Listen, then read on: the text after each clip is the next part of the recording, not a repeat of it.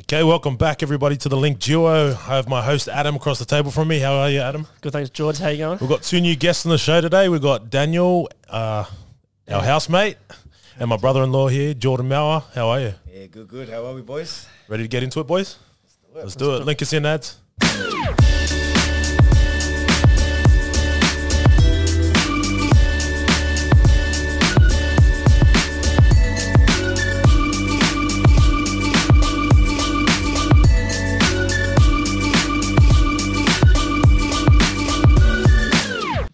All right. Welcome, boys. Welcome back for another episode, episode six. Glad to be here. Starting to take off, man. Yeah, moving forward, which is good to see. And this week we're talking with Dan and George all about being pastors' sons and the church and how they've been affected and um, growing up in the church. So it's going to be a really interesting talk.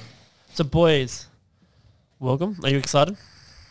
Well, I'm keen to share my story, I guess, and um, just like everyone else has in the previous episodes, which I have enjoyed heaps. Like you guys sound awesome, and everyone else has as well. Yeah, nice. So we have two loyal followers here. Yep. Yes, What's sir. been your thoughts on the podcast so far, boys? It's been good, man. It's just this has been good hearing everyone's stories and you know what they've got to share. You know, I've really been enjoying it. Just how you boys have been hitting different topics as well. It's been it's been really good, eh? Any standout ones, or you, you boys have any thoughts on some of them, or Oh, they were all pretty good so far. You can't really uh, single any of them out. Yep. Um, I just really like the, the the concept behind it. The project's really cool, and I'm just actually excited for you guys in the long run. Like whose whose stories you guys encounter and everything. Yeah. appreciate Awesome. it? Um, Jordan, new to fatherhood. How's it been, man? Oh man, it's it's been the biggest blessing, eh?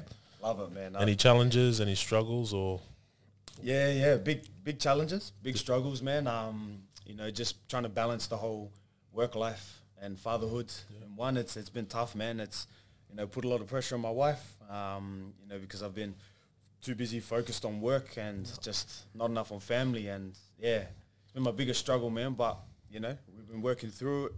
You know, and um, yeah, man, I couldn't recommend fatherhood anymore to anyone else, bro. It's the bomb. It really is. I'm jealous, eh? man. I'm jealous. What about yourself, Daniel? Finally accredited.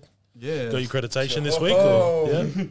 Yeah, I did. Got, I got the letter. Um, five years a teacher. I took my time doing the accreditation, but uh, at least um, I didn't get too stressed out. I never had one of those meltdowns that they say you have as a teacher. Yeah. I've always kind of just taken it easy, step by step. Never really tried to make it too stressful for me. But now that I've got that under my belt, I kind of want to upskill myself Yeah, Yeah, hundred percent. and uh, become a be- e- either a better teacher or a better person at least if that if the previous doesn't work. yeah, nice. Really, that's what you want to do. You always want to be better. From fatherhood to a teacher, whatever you're doing, you want to better yourself in all areas of life. All right, All Get this- into it. All right, so this week we're talking about um, our topic is pastor sons in the church. So let's start out. Both you um, grown up uh, with fathers um, as being pastors. So how how have you um, felt with that? Has there any been ex- expectations? How's your experience of being a son to a pastor? Uh, I do get the question. I I have received this question many times in my life, and depending on which phase in my life I was, the answer was always different. Yeah. Um, today, I can tell you that I really am blessed that I've had the experience of being a pastor's son. Yeah. It's uh, it's an experience that not many people really have. Um, and uh, I can look back and enjoy the experiences I've had, and um, but it, but the answer wasn't always like that. you Yeah? see. What do you mean by that? Oh well, um, there was times where I hated it. I hated being a pastor's son, and um, uh, it goes it goes back to uh, my primary school days where Yep. um, I had I had people at people at school that would know who I was, and um, I guess there was sort of a stigma attached to being a PK, Yeah. And um, the teachers had expectations of you. The The moment you went the to classmates or the peers had a kind of a stereotype of you. Yeah. Um, but the people who really knew you were either your friends or foes. Yeah. Yeah. What about yourself, George? What was Yeah. your situation like? No, I, I was, um, you know, I was really blessed. You know, um, I was probably only about 13 or 14 when I actually stepped into being a pastor's kid. Yep. Um, you know, obviously dad started studying and, um, you know, when he started studying, I was really lucky, eh? Really lucky because he, he sat me and my, my siblings down at the time and he just said to us, he goes, look, you know, there's going to come, come a lot of expectations with the pastor's kid title. And he goes, you just got to understand that, you know, I don't want you to walk around you know, thinking that you're the man. You know, he goes, I want you to accept the troubles that you go through and, you know, just don't feel like there's any pressure to it, you know. So um, I was really blessed with that. I got to walk with that and, um, you know, but 100%, man, there was expectation, Yeah. you know, and um, there was expectation from the get-go when dad told, I, I remember we're at a family get-together and dad told the family that he was going to start a, start a, um, study theology and, um, man, my a couple of my aunties came up to me and they're like, "Oh yeah, how does it feel to be a PK?" Bro, I had no idea what PK meant. I was like, "Is Bubble that chewing gum? gum still around?" Yeah, I thought it was a chewing gum. thing the I heard that abbreviation. The freshie. I always like juicy fruit better, anyways. but um, but yeah, you know, I- and I was like, "What's a PK?" And that's like pastor's kid. I was like, "Oh, okay." But um, you know, yeah, definitely, definitely expectations there. Um, but you know, I was just really lucky to have a father that was really open and honest m- Yeah. with me about it all, and he just said, you know, don't walk around with a big head, pretty much. So what were those pressures and expectations put on you? Man, definitely, um, definitely being sort of there in church, in Sabbath school, attending it all. Um, you know, you know, th- those were the sort of expectations that they sort of Put on know, you. Put on you. Yeah. You know, if if there was, you know, some sort of program there, you you sort of Had to be there. you know, you sort of had to be there, Yeah. you know, and you know, I, from from my point of view, it was more supporting my church and supporting, you know, my, my father as the pastor. Um, you know, it was never about the expectation. You know, Mm. it's um, yeah, it was, yeah, What about you, Dan? Um, my dad became a pastor at a very early time in my life. I Yep. would- I would have been five or six. Um, he was already a pastor back in Poland um, for a year uh, at a place called Sosnowiec. Yep. But when he um, snuck through the East German to the West German border as and got refugee status, um, running away from a communist government, um, he came to Australia and um, and his his previous studies that he got at the seminary in Warsaw were not recognised here in Australia, so he had to go to college and Start do again. theology all, over again. And around that time, um, either in his second or first year, I was born. Um, and then my brothers were born towards the end of his studies. So he already had the qualifications uh, before we were even aware. Yep. Um, but uh, early on in life, Dad was working at a, as a kitchen installer and and a blinds installer because uh, he didn't uh, he didn't um, he didn't get work straight away. Yeah, yeah. So funny enough, he ac- actually ended up working for your grandma, Jordan. Oh, really? That's yeah, Sydney he. Blinds. yeah, yeah, we're from Small Her world, man. and um, which is uh, which a lot of Sevis uh, worked worked uh, at that at that um, at that company um, in our, in our networks, and um, then I remember after my first year in kindergarten at Doonside, I was going to move down to Wollongong, Yeah. and the reason was because Dad got got a post at, Yeah, yeah. um, at the churches down on, on the south coast, and that's when that's when my time as a pastor's kid first started. Yeah. Yeah, So the expectations were there yeah, from, they, from they, the get go as well, or they definitely were, and um, Mum and Dad always kind of prompted us to behave in a certain way in Yeah. front Yeah, of yeah. people. Um, they always did that from the start anyway, uh, being very conservative church members. But now that Dad had a special position, it was even more important, I guess. Where, so where did you guys feel like you felt the expectations come uh, more from? Was it your? Do you think it was your family, uh, family friends, Or the or, church. or yeah the church or even people in school? Where, do you guys did you feel in a more in a, a another area than um, than others or?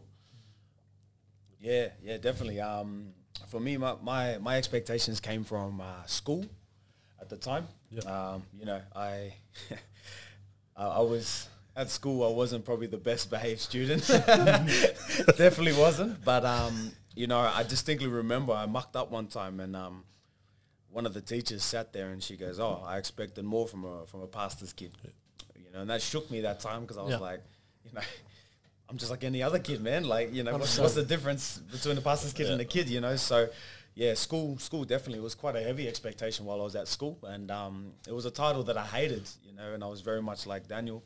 Like you said before, you know, I, I started to hate being a pastor's kid and, know, sort of started to dislike the thought of church just because of that expectation that was thrown upon me, you know, and the big question I asked was, you know, man, I, I never asked to be a pastor's kid. Yeah. you know, that was my dad's calling, man. That wasn't me.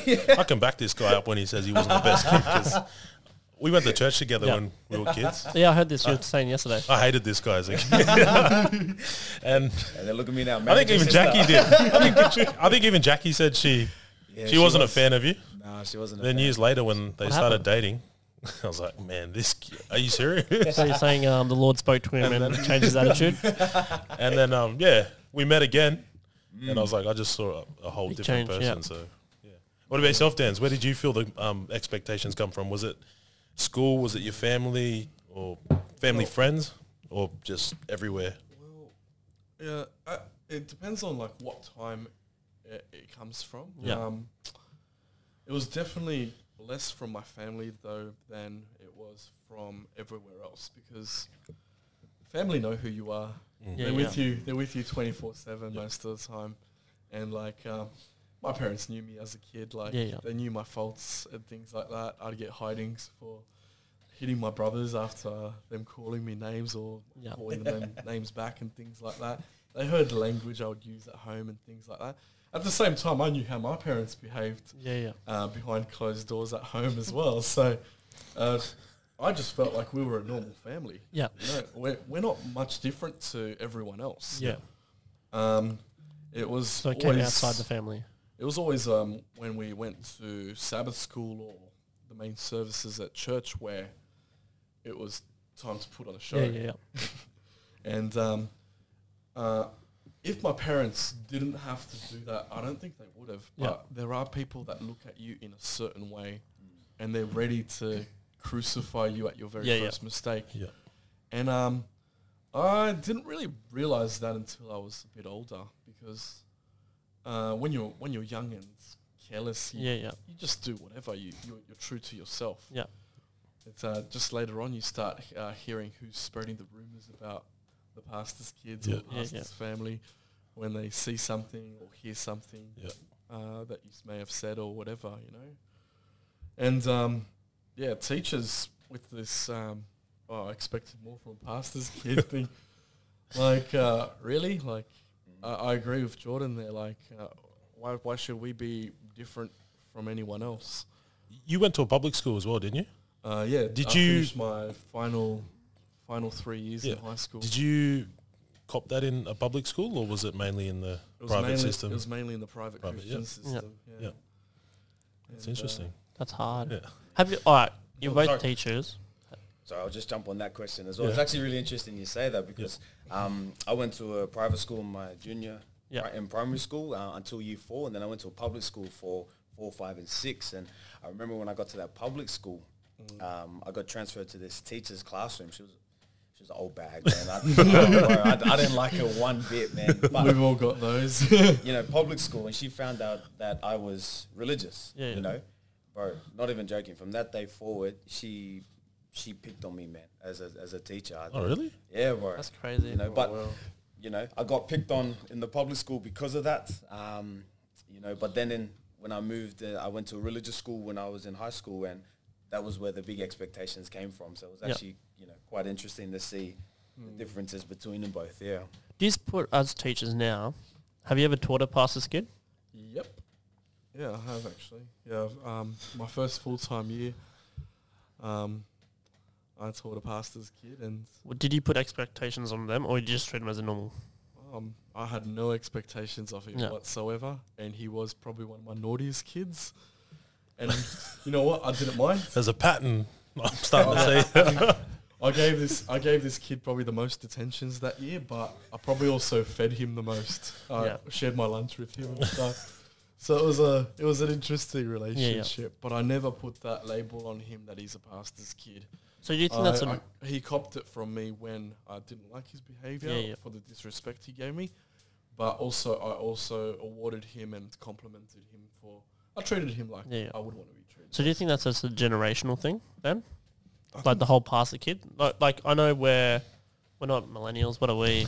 Gen something Y? We're a bit older. X or Y, what Yeah. I don't know. But do you think the expectation and pressure comes from the older generation then? I would think so. Yeah, yes and no. Yeah. Yeah. Um, you know, I think as I think there's that expectation there from from the younger generations too. Yep. Um, but probably not nearly as vocal Yeah, yeah. as the as the older generations. Yep. You know, just purely because you know you think back to it, church these days is so different to how churches you know was back in those days as well. Yep. You know, just you know, you name a big one right now. It's you know the drums and the electric guitars in church. You know, Oh, yeah. that's so frowned upon back in those days, and it's still sort of frowned upon in some churches. But it's you know, or it's you know very um, very much used. That's terrible English, but you Yeah. know it's used so much in the churches these Yeah, yeah. days. Um, you were talking about you know things that happen behind closed doors or in your private life, Dan. Before, Yeah. all right, like you knew what your family was like. Yeah. Um, my question is, was there ever a time you're sitting in a sermon of your your dad's and you're just thinking you're a hypocrite, man? Actually, no, not really. Yeah. no, Yeah. Uh, funny enough, um, my dad's always been all right. yeah, But um, I have certain friends uh, where, well, my my my thing wasn't the hypocrite thing, but sometimes dad used me or my brothers as an illustration, and that usually pissed me off. Uh, for, for me, no. Um, You know, dad was dad's never been a hypocrite up in front of the church. He's always been open and honest Yeah. about it. You know, he'll tell the church that he gave me a hiding just that's what I mean. Like, like they might be doing a sermon on like you know don't hit your kids, don't punish Yeah. them. Like, nah, nah, that that's very open and honest. That's you know what I love about him. all right, then has there ever been a time where, he, well, obviously for Daniel, he's throwing you under the bus or you guys? Um, no. To, to be fair, no. No? Um, you know, wh- whenever dad has needed to talk about us in his sermons, he's always asked us beforehand. Yeah, That's Um, awesome. You know, because and, and you know that's what I've really appreciated as well is he he's understood that you know if he talks about us at random, you know, that could embarrass us in Yeah. a way. Yeah. You know, so he's he's been very open minded in that aspect as well. So it's been good. it's been really good, man. You know, really good. Yeah, that's good. no, he seems he seems pretty chill like that. So. 100%. yeah. All right, I know we've talked about it because I've I've been, I know I go to a different church to all three of you, um, and I've been involved in like the kids ministry and everything, and always seen how the pastor's kid have a certain um, um, privilege around them. They can get away with everything because I know I got put in charge of like kids, and it's always the naughty kids, but it's usually 50, 60% is always the pastor's kids, and they get away with everything they want. Mm. Were you guys like that? Like, were you like mucking up or just feeling like you're privileged? I was definitely on the opposite end of that because I know what you're talking about. Yeah. Because I know fellow pastors' kids that were privileged Yeah. in a way, but that depended what pastors' kids you were. Alright. If you were like the conference president's kids or something, Yeah, yeah. you were treated in a very different light to say uh, just a an ethnic pastor from Yeah. a small church like myself. Yeah. Like my, I'd be I'd be um, disciplined much more than I probably should have been at Yeah, yeah. times because of that. Like I should know better, and sometimes I probably did. So Yeah. that was fair, but I don't think I was ever treated like a privileged Yeah, yeah. pastor where I almost got away with. So it just depends on your parents' title. sometimes. Unfortunately, that's how I saw it. yeah. Maybe Jordan sees it differently, but like Can I can I just say can I say for Jordan, man, he was a little shit, but way before his dad was a pastor. Because your dad, when I I think when I first met you, so I don't think it's the title for Jordan in Jordan's case. You know? he was always because your dad was. I think when we first met you guys, you, your dad was running Stratfield car Yeah. audios at the time. Yeah, yeah. Yeah. We, we just we just moved up from Sydney, and um, he came to manage um, Stratford Car Radio. So Yeah. yeah, is that was- that shop where you get phones and audio? Yeah, Oh yeah, they used to sell. Systems? we Everything. sell everything, Yeah. car, car, everything, car audio, Yeah, everything. I think I got my first prepaid phone from Stratford. I don't know. Sorry, no, I was, didn't mean to butt in, but f- I I don't think for Jordan's case it was the pastor's title, but I don't know. If, Nah, never. Yeah, no, I was, I, I was never treated differently. Yeah. Um, but I, I know, like Daniel, I know exactly what you're talking about. You know, and um, that, and to be fair, I think it was more just based upon, you know, the people that were treating them differently. Yeah, like yeah. it was more just, oh, I need to, I need to suck up to the pastor type Yeah. thing. You know, I need to get in their good books type thing. So, um, yeah. did you have people like that that would treat you guys differently to try and get in the good books with your your dads or anything, or Yes.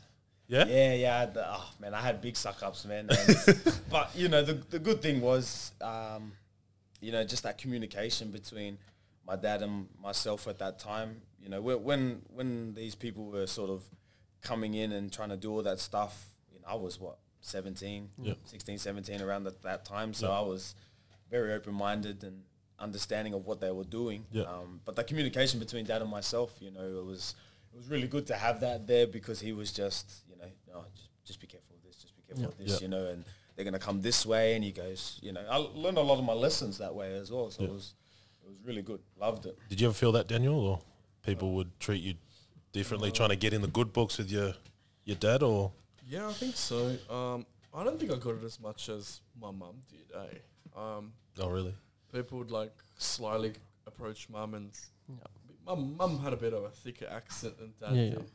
So they were like, "Oh, it's, uh, she's foreign. She doesn't understand as much. We can get Yeah, yeah. information out of her if we need to." But uh, I did experience um, people sucking up to me, and with an agenda, I think to just have something to throw at us eventually. Um, maybe I would have given information away. Maybe I maybe I didn't. Like, Yeah. um, I'm not sure. At times I might have though, but you only figure that out uh, later on. Yeah. yeah. Yeah.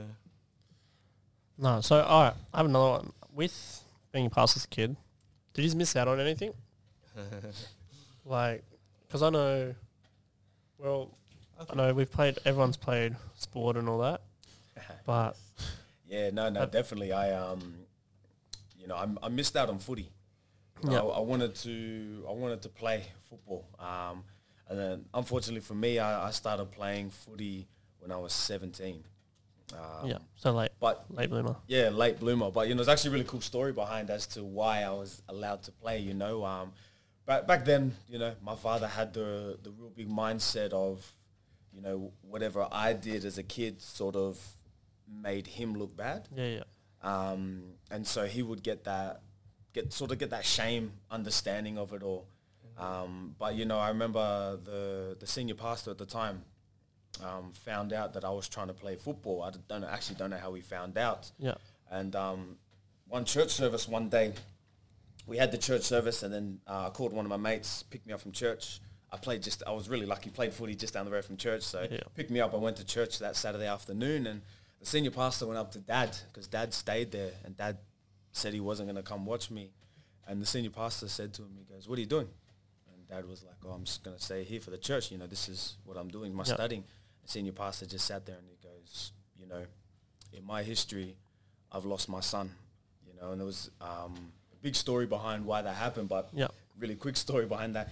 He didn't go help his son change a tire because it was on the Sabbath, and the Wow. son has never really forgiven him since then. yeah, And so Wow. he said to my dad, he goes, "It's not worth it. Go support your son. Go love your son." And um, you know, it was really cool just to to have that there, you know. And that's when I started, you know, started playing. I was 17, 18 at the time, so Yeah. dad dad sat me down after that, and he gave me the the opportunity to decide for myself. Yeah, awesome. And um, you know, that's sort of when I started to play on Saturday. But yeah, I, I definitely missed out on sports, a whole heap of sports. Yeah. Friends' birthday parties as well was a big one. You know, a lot of the times they'd have birthday parties on Saturdays, and Yeah. you get invited to it, but because it's Saturday, we couldn't go. yeah, yeah. Um, you know, you, you did miss out on a fair bit. Yeah. When you played footy, was there ever a guilt in the back of your mind about you know playing footy on a Saturday or? Yeah, Yeah. yeah. When I started, yes, um, big guilt in the back of my mind, Yeah. and um, you know, although I loved the game, you know, I re- nearly did quit a fair few Yeah, times. yeah. Um, just that pressure and that guilt in the back of my mind. Yeah. What about yourself, Dan? Oh well, um, I- Anything you ever felt like you missed out on or opportunities? yeah, I would have liked to have played some sort of sport that did sometimes land on a Saturday. Yeah. Not always, but it would. Um, Because I know you're a football man or soccer. yeah, grassroots Yeah, yeah. grassroots soccer is always on Saturdays. Yeah. Um, so I definitely missed out on that. Uh, thankfully, we did have a a church-run soccer league comp from 11 years of age, um, and my brothers played it when they were eight or nine as well yeah. um, which was on Sundays. It was it was nothing major, but like it was just uh, everyone who rocks up puts on a puts on a coloured shirt. Yeah, and, yeah. Um, they play against each other in teams. And Yeah. that was pretty cool. Uh, came a little bit late for me though. Yeah. Um, uh, but at a time where I already kind of like decided to myself that I don't think I'm ever really going to play a sport. Yeah. Like I'll always just play for fun, if anything. Yeah. Um, yeah. Uh, parents, parents uh, got got me into playing like badminton and table tennis and uh, stuff like that. Big boys Yeah. sports. eh? just uh, like uh, non-team sports where we could play anytime we wanted Yeah, to yeah. Yeah. as well. Um, so I did miss out on that, but uh, I was more of a creative anyway. So um, parents really pushed me to be musical, and um, they supported my they supported my um, my passion for arts arts and um, arts and illustration and things like that. Yeah. No, so, you, so was um your pre- parents put pressure on you not to do anything on the Sabbath? Oh yeah. Um, being as I mentioned before, very conservative. People tend to be very um, uh, very legalistic at the Yeah, same yeah. time. So um, those mistakes have been made. And funny enough, um, something that Jordan just said about uh, the other pastor that um, encouraged his dad to watch him play footy. Yeah. There are so many pastors' sons that do leave the church. Um, Due and to it's- that. And it's not because they don't believe, but the, the relationship between yeah. their family members has gone. It's like it's it's it's it's fizzled, you know, Yeah, yeah. because of certain certain things of um, church duties Like- getting in the way. You had a, a senior pastor talk to your dad about, hey, encouraging him to go. But has there been like pastors or people in the church saying, oh, your child shouldn't be doing this on the Sabbath? Um, really Yep. disappointing. Yeah, yeah. Um, I remember I was um, the one year uh, when I was playing footy. Uh, we playing first grade. Um, you know, it was my first year at this club, and um, we we made the grand final that year. Yeah. And um, the grand final was on a Saturday. Yeah. And I was wrestling with it all week. You know, my, my coach, who was a really good coach, you know, he sat there and he sat me and my cousin down and he said, look, I'm going to give you guys all the way up until kickoff to decide. Yeah. Um, and so when when the head pastor of the church I was at at the time found out, he he sort of gave gave me a book, and it wasn't just any form of book. It was a thick book about the Sabbath, and so that that was a little bit discouraging for Yeah. me um, at that time. Um, but yeah, you know that's that was sort of the only time, and I, I don't know if he was trying to discourage me. I don't Yeah. think he was when I look back at it now. I think he was more just trying to get me to edu- a little bit more educated around Yeah, it, you know, to make a bit more of an educated decision around why I was doing it. Don't just fold to you know the you know the boys at the club trying to pressure me in because yeah. You know we've got those combinations, we've got that chemistry as a team, and you know, and you know, so yeah, that was that was the one time for me when a pastor was ever really sort of sat there and you know sort of tried to stop me in a way. Yeah, yeah. You know, playing. Yeah. What about you, Darren? Has there ever been time? So many times. Yeah. um, usually, usually, um, my brothers who you've met Yeah. usually drew much more attention to themselves Yeah, yeah. than I did. I was, I was the, I was the quiet one. Yeah. Um, They're a bit more carefree. I've noticed your brothers. yeah, yeah. They're free they're, spirits. they're, they're, a- they're a little bit loose, Yeah. or a little bit more loose than Yeah. me when it came to like even attending church. Yeah. So, but I, but I would like hear a lot of, um, hear a lot of accusations my parents would get just based on what my brothers would be doing, and from what I saw, my brothers weren't really trying to be bad or anything. They were just Yeah. trying to enjoy themselves and the way the way the way they learn about God Yeah. is different Yeah. to That's it. what I would learn as well. Like um, they had di- a different tel- uh, set of talents and skills to me. Yeah. Yeah. Uh, they were a little bit more uh, energetic than me, Yeah. and definitely uh, more extroverted than me. Yeah, yeah. Going on from that, I've just thought of something. Um, you two are both the older kids of your family, right? Yes. You I'm felt- oldest. Um, you guys f- ever feel like there was more pressure on you guys as the older kids than your younger siblings, or Yeah. you Hundred feel like there percent. was, it was shared across the whole? Nah, nah. There's, you know, big, uh, big shout out to all the eldest in the families, man. Because honestly, seriously, like as, as, as, as a culture, I've found that we, we seem to just put so much pressure on them. You know, as the Yeah. eldest, and, um, you know, there there was a lot of pressure. You know, and especially if you're from a, you know, cultured, ethnic background. Um, you know, you, you get that pressure even more. Yeah. You know, because you have to do well. You have to do this. If you do this, then your siblings are going to aim higher. And so, um, yeah, big time, man. Being the eldest, Yeah. Yeah. you know, hit me hard. I love it when the middle ones think they're the ones that I've, uh, have it hard. yeah. Look at J- Jasika's face right now. No, not happy. Middle Just in the What about- background cooking us dinner. what about um? How did your? I know you can't really speak for 'em, but were your younger siblings treated differently, like, and have different thoughts on the church? Yeah, yeah, no, definitely. Um, you know, I, I can speak on one of my little brother's behalf. Yeah, Um, you know, he's he's he's fought with the church for a while um, because of the judgments that have come from it. yeah, Um, and he's the type where once he's made his mind up, man, that that's it. Yeah. It's it's a struggle to to change his thought pattern. It's a struggle to um, Headstrong. you know, yeah, exactly right. Very headstrong. Um, you know, so e- even you know even at school, uh, I remember the teachers sitting there sort of holding him to a pedestal because of the fact that one he's a pastor's kid, but Yeah. two because you know they're holding him to a pedestal because I was his older brother and went Oh, through yeah, just yeah. before him as well. You know, like so yeah, hundred percent, man. Yeah, because I, fe- I reckon that would be hard, like, because everyone gets treated differently. Yeah, But if you're, like, if you come through, like you're saying, you came through first, then the expectations were on you, but then they just followed down the line. mm. yeah, Well, yeah, my brothers aren't in church today mainly because of the way that they may have been judged or treated yeah, in a certain way just because of who their father was. Yeah. And um, look, uh, I was I was actually talking to someone earlier this week about my brothers. They're like, "Oh, you gotta you gotta show them."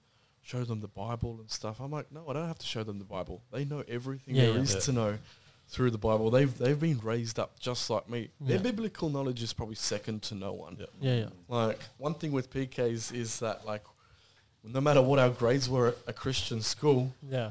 the biblical studies was always like up Yeah. there Yeah. because we, we knew our stuff. was it? I failed Bible in high school, bro.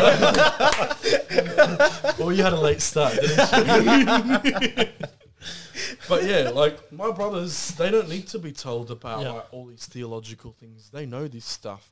I think what they lost was something else, and um, uh, that is the the relationship part the with church, God yeah. and, and the relationship part with the church. They missed out on that, and Yeah, um, and that's the hard part. and uh, that's that's probably what's going to win them over, rather than the biblical truth. Yeah, What- giving them a Bible, say, hey, here's the Bible, just read the Bible. Uh, going on that, was there ever a time that any of you boys felt like you know, um, I want to step away from the church or a church, or thought about, you know, just giving it a rest, or just yeah, completely giving it up? Yeah, yeah. Um, I did a, a fair few times, but for me, the, when, when I look back at it um, on my life, uh, I, I think I wanted to leave the church just because I was hurting in every other area of my life. Yeah. Um, and one small thing, you know, would happen at church, and small one small thing that I just didn't like about it, I would sort of just walk away as such as well. Um, you know that, that I, I was very, very well supported and had that open communication with my parents when it came to church and any church issues as well. Um, and we, we were also very blessed and lucky to go to a, a lot of really good churches with a Yeah, lot of really good people as well, which you know a lot of really good um, age groups as well around my age group, around my siblings' age group. Um, so uh, going to those churches, it was it was quite good.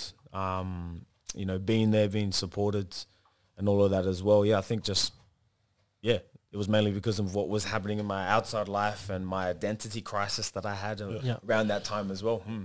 Yeah. Um, me, yes, as well. And that actually started during my um, during my teenage phase. And I think everyone goes through an identity crisis of some sort. Uh, I was talking at 17 that I, I wouldn't be in the church um, for much longer.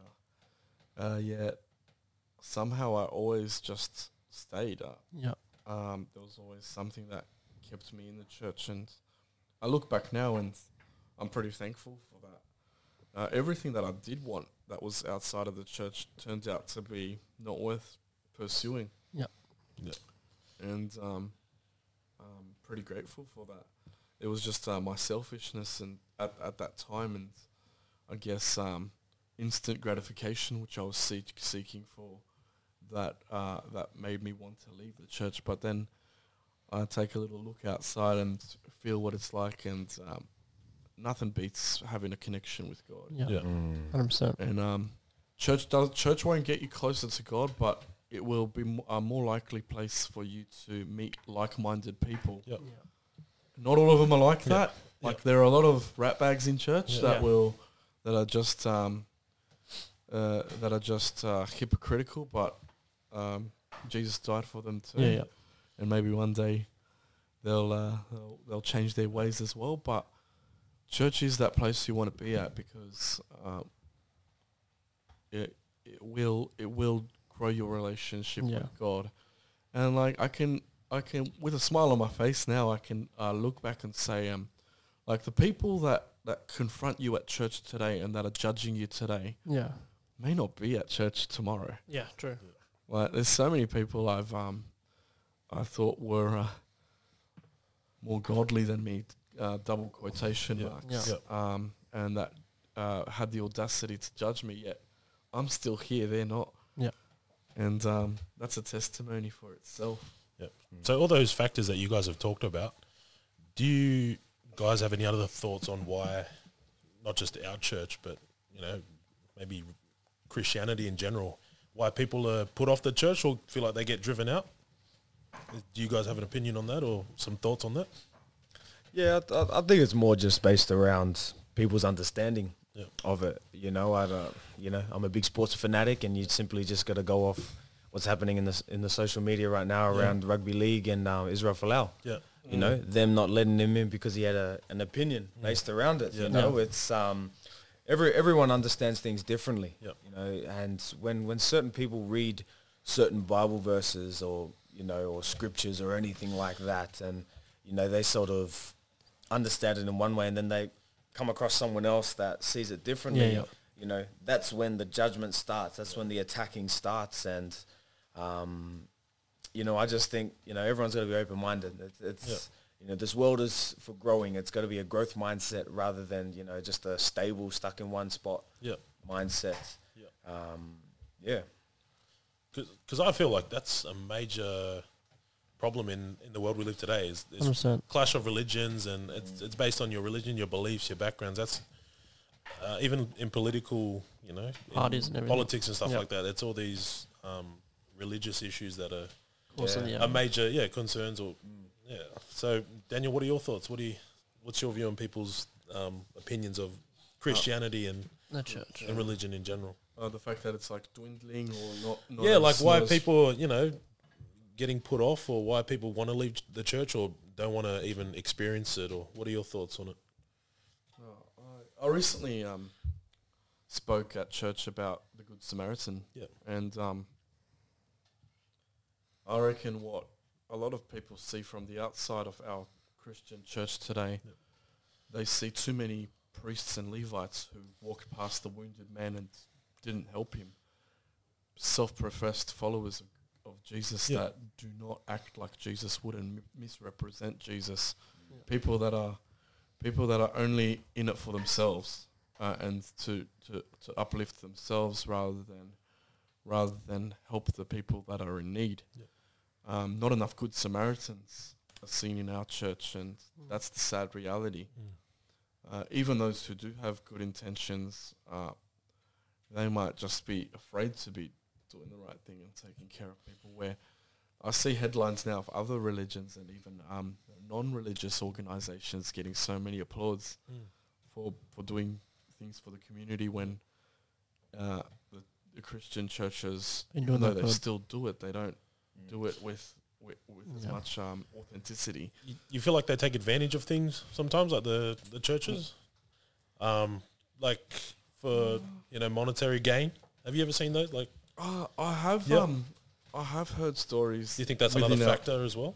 within our church where um, where pastors genuinely wanted to help a community. I know about um, an elder pastor who, while he worked in Canada, Yeah. uh, on a Christmas Eve, he wanted to bring the homeless into a church to Yeah. keep them warm because it was going to be a record freezing Yeah. night. Yeah. Uh, he- but he had to get permission from his conference. Yeah. Yeah.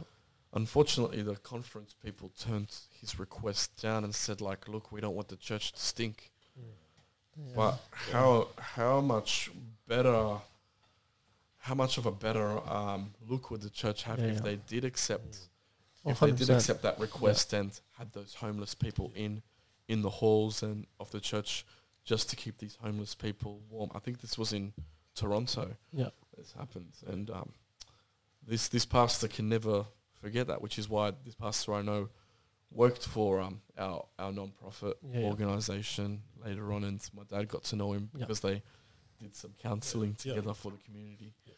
Because I've I know what's happened in the mainly in the Islander churches where um, it's happened uh, at a church when we were younger. We used to have a big um, Pacific Islander community. Used to get together and Yep. it was, it was a great church. I remember as a kid we used to have so much fun. But um, yeah, family it fell apart because they found out the the pastor was actually stealing from the earnings of the offerings. Yeah. So um, I find that's another reason why people get put off because the selfishness Yeah. in the church at times as well. Yeah, you, you do find in some churches how they sort of think that they're above everyone, you know, Yeah. because they do go to church, and um, you know, it's there's a big thing in everyone's mind that you know if you go to church, you sort of have to be fixed, you have to be, you know, perfect. But it's just like, you know, the sooner people really start to understand that, man, only the the broken people come to church. Yeah. You know, it's you know the broken people come to, you know, find sanctuary in an area that other people, other broken people, can sort of come and support and just find sanctuary in the love of you know the love of Jesus. Yep. You know, and just understanding a little bit more behind it as well. So, um, you know, it's yeah, it's just crazy, just how little things are just taken in the wrong way, and you know, people sort of hold it against the church. Yeah. You know, and then you look at it, you know, you go back to the, the monetary thing that you were talking about, you know, it, it happens in one church and all of a Yeah. sudden people seem to think it's every church that Yeah, does yeah, it. yeah, And, um, you know, I I really don't think that's fair. Yep. You know, on it, just because we call ourselves a church doesn't mean that the people running the church, the board, Yeah. the pastor, all of the congregation doesn't mean they're the same, Yep. You know, everywhere else Yeah. type thing as well. It's, um, it, But yeah. I- And I find like it's only the big churches that, because I go to a big church. I'll Yeah. say I go to a big church. Yep. Um, I find it, they're the churches that get really persecuted a lot though, Mm. because the media attacks them. 'Cause you don't really hear the media attacking the small churches because Yep. they don't they don't have any um, monetary um, gains or anything. But Yeah, if yeah. you attack a big church Yeah. and put them off, that's going to affect Mm. People. So, but I want to with Un- back with the unfortunately, when a big church does get attacked, the small ones do suffer Yeah, as well they do. Yeah. because they're under that umbrella. mm, So like uh, people just don't want anything to do with Christianity yeah when a certain church has um, has um, sex scandals and Yeah, Uh, monetary Yeah, yeah. monetary things and things like that. yeah. I want to bring back the Israel Folau because I find that really interesting. Mm. That somebody who's spoken their beliefs uh, is not allowed to play. Um, well, he's allowed to play, but he's not allowed to come back in and play top level grade. But then we have different people who, um, like Dan just mentioned, like sexual assault, domestic violence, and all that. They're allowed to play. What are your? Do you think faith is targeted more compared to those things? Uh, I, I don't think so. Yep. Uh, I think in this case, I think it was the way that he came out about it. Yeah. You know, and I think everyone's got to remember as well. He did it on social media, so there's no emotion behind him writing it. Yeah. So everyone's going to take it differently. Yeah. You know, so I think I I, I really don't think the the rugby league, the NRL, has an issue with it. I think it's more just about the way that he's gone about it Yeah. um, and voiced his opinion. Yeah. Um, yeah. Because in my mind, far out, man. Let him play. 100%. You Let always him want play the, him, man. you want the best on the field. Yeah, the Broncos need you, man. or the Knights. Uh, what what Israel Folau expressed is probably no different to what some Muslim athletes Yeah. believe. Um, they believe probably exactly the same thing as him. But they just don't Um, mention it. They may have not mentioned it, but guaranteed they think the same. Are they gonna sack Mo Salah from Liverpool just because he has the same belief as uh, Izzy? Nah, probably Um, not. he still plays football, but he's entitled to his opinion. Um, yeah, Izzy may have went uh, arrogantly about it, but also I think he might have also felt con- convicted to Yeah. share that because in Christianity we believe in a spirit of evangelism where we uh, reach out to people, and even though the message that Izzy used wasn't probably the first ideal Yeah. motto I would use if I wanted to share Jesus. Yeah. I would I would share first that God loves you, whether Yeah. you're gay, straight, Yeah. or whatever. First, 100%. first of all, John three sixteen always says, "For God so loved the world," and the Yeah. world is Everyone, the world is everyone, no matter what. no matter what. Yeah. So do you reckon more athletes should um, be open about their faith? And just but I think they're pretty open because you see a lot of the Pacific Islander players, they've formed prayer circles and stuff Yeah. after, Israel and does. even the, you, you see the Fiji national team, Yeah. their song that they sing before and after games, like the media loves it. Yeah. So I, I think it's pretty openly shared. I, I think it's more just got to be more based around their actions. Mm. Yeah. You know, Yeah. and don't use your words, man, because people can twist and Yeah. do all of that. But Yeah. you know, you see a prayer circle. How's the media supposed to, you know, Attack turn that, into an issue Yeah. type thing? You know, I think it's more just more, but more just based around their actions than anything. I'd spin this around and let's take ourselves back to maybe the 1950s. Yeah. We do something these days where we show the rainbow colours um, to show our support for the LGBTI Yeah, yeah. community in sports. Imagine if uh, a star that truly believed in that showed that in the 1950s um, to support the, the the gay community, they'd be just as badly treated as Izzy Folau in the 50s Yeah. by Christians. Yeah. Um, so I don't think the problem is what people believe in or what people are tending to believe in, but how we treat people that have a different view to us. Yeah. Uh, I I've heard so many people say that they don't agree with Izzy Folau, um, but they would still allow him to play, and I think that's the right idea to go about it. Yeah. And the reason why the the, the reason why that bias um, towards the gay community has grown so much is because there has been more of a tolerance towards yeah. it, and um, no matter what you believe, I think you should always respect freedom of speech. Yeah. Back then, the Christian community made a mistake of um, of not allowing uh, people that were attracted to the same sex to to have to be limited. Yep. They they they they ostracized them. I think the Christian community is just getting back what they started. Yep. In a in a sense, True. as as much as I still support and I love Izzy Folau for, for voicing his opinion, I don't actually disagree with him. So you just think it's a late consequence? That's But but it's but it's a late consequence, and um, I think one of your guests before Yeah. spoke about this that of this pendulum effect yeah, that uh, Toby. Yeah, it's yeah. it's either left or, or right, Yeah. and um, it's it's it's funny when the tables turn. Mm. Uh, we show that we're exactly the same, Yeah. Yeah. even if we believe different things. Yeah. If we're passionate about something, we will we will uh, fight for it Yeah. like in a very vicious manner sometimes. And we just need to take a chill pill sometimes and go, hey, wait, these people weren't raised like I Yeah, was. I might have had, I might have been raised in the church. These people maybe never even heard of Jesus. Uh, in America, they Yeah. say the, the the community in Hollywood only know Jesus as the person who lawn- mows their lawns and stuff because of the Mexicans named Jesus. but they've never heard of Jesus Christ. you know, so like uh, it's all about perspective in this matter. I reckon. Izzy Izzy deserves a bit of uh, lenience. Yeah. Um, but so did so did people back then. Yeah. In, Yeah. in, in in our history that unfor- uh, uh, that that were that were gay Yeah. Yeah. and were were thrown out of institutions just because of their sexual orientation, which shouldn't be anyone's business really. Yeah. yeah.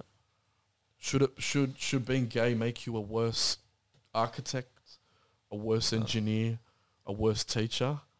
I don't think so. No. Like No way.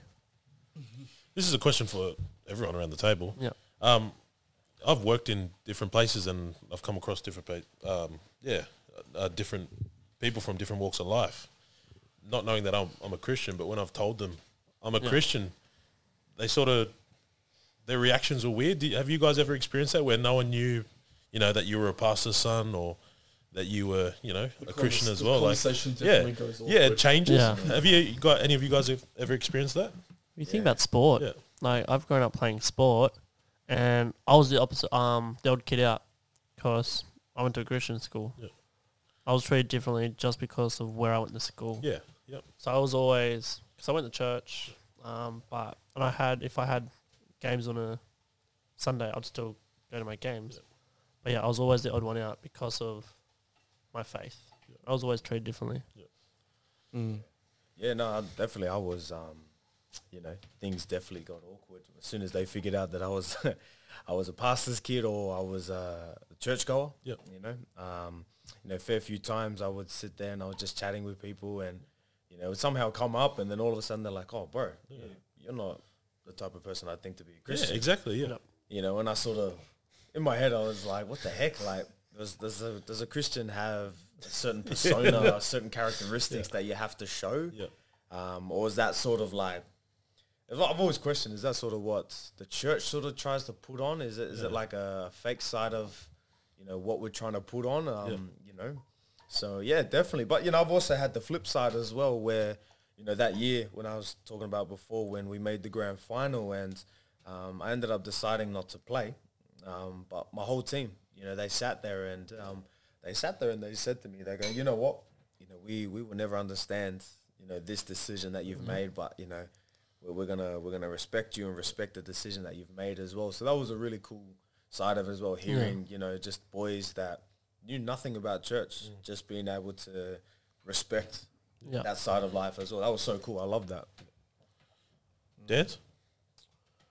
Yeah, um, yeah, you definitely get ghosted on dating apps when you find out you're a Christian.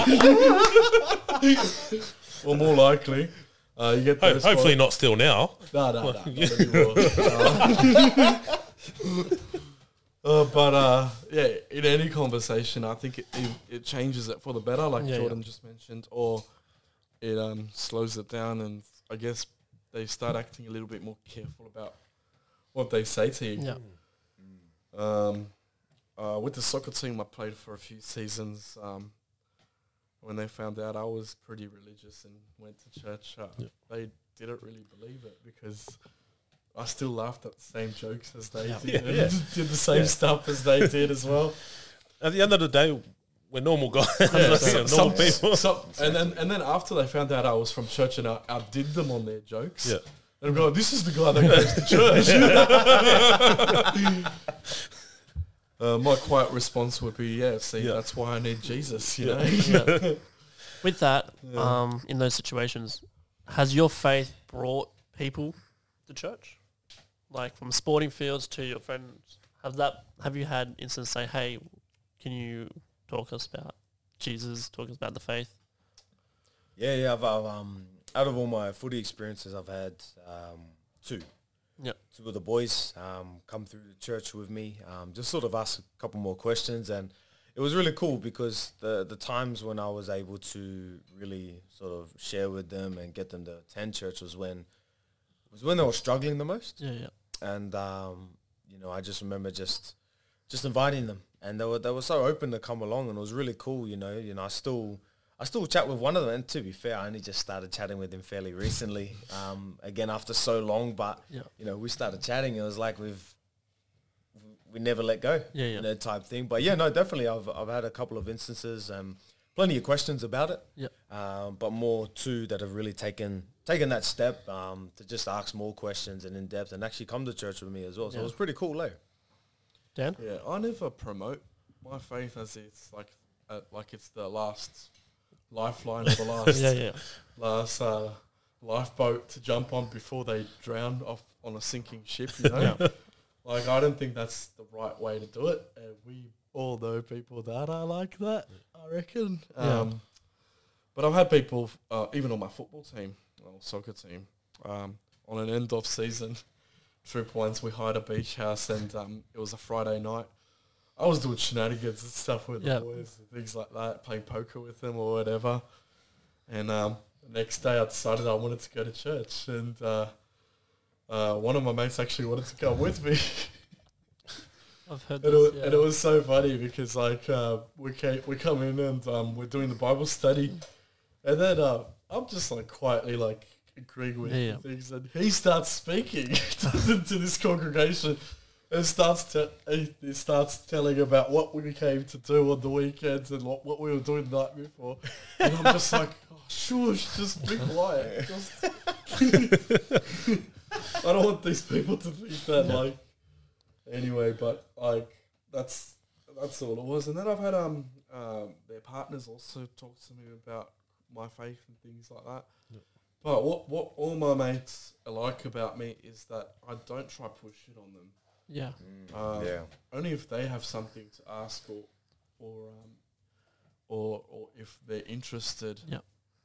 I'm still willing to tell them then, but I never try to advertise it. Yeah, sure, I will cancel plans because uh, I've got church on Saturday, and Yeah. they they respect that. But other than that, they don't they don't get angry at, at me for for being a bit different. Yeah, yeah. them. And I think uh, we should be the same as well. We should just be patient. Were you guys ever embarrassed of like if your friends were talking about what they're doing on the weekend? You're like, oh, High school for Going on. sure. going Yeah, to church. yeah. Like these days, I'm to me it's just a normal thing. If I say I'm going to church, it's yeah, it's I'm comfortable in saying it. Mm. But I knew back in school, friends would be like, "Oh, what are you doing on the weekend?" You just have to try and. I'll be honest. I used to make things up. I yeah, or I would just give my Sunday highlights and not anything else. Yeah. Like just the highlights of my non-church activities Yeah. in the weekends. Yeah. Instead of my church activities, which included like yeah, Friday night youth meetings Yeah, and yeah. things like that, Yeah. or Friday Friday night youth meetings or Bible studies became. Oh, just chilled with some friends. Yeah. Even though they weren't really my friends, they were just people who I studied the Bible with, you know. Um, thankfully, they are my friends. Yeah. Yeah. But but in, in, in other cases, uh, it was just uh, you know, just chill with my friends. I knew I, I started figuring out like that in high school. Uh, Friday night was like a party night, and you weren't a part of that cool circle Yeah. of uh, school kids if you weren't at those parties. Or Yeah. whatever. So if those cool kids asked you what you were doing, uh, all right, like I'm not going to tell them that I'm a Christian. Yeah. yeah. I don't want them to look at me like I'm wearing Crocs or something, you know, because that's what that's what Christianity was look, looked at as. Yeah. Um, when you w- in a public high school, Um, Yeah, it's true. You go to church. Did, what about yourself, Ads? Um, Did you ever hide it as a kid? I was pretty open. Yeah.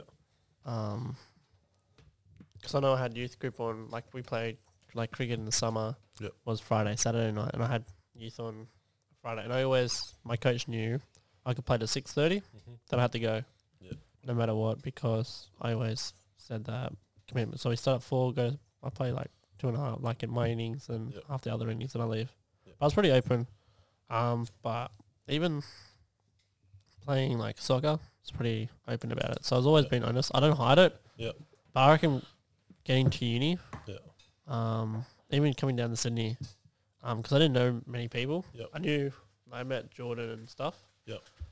But when I was living in Sydney, because I lived with like I lived in Baulkham Hills, Mm.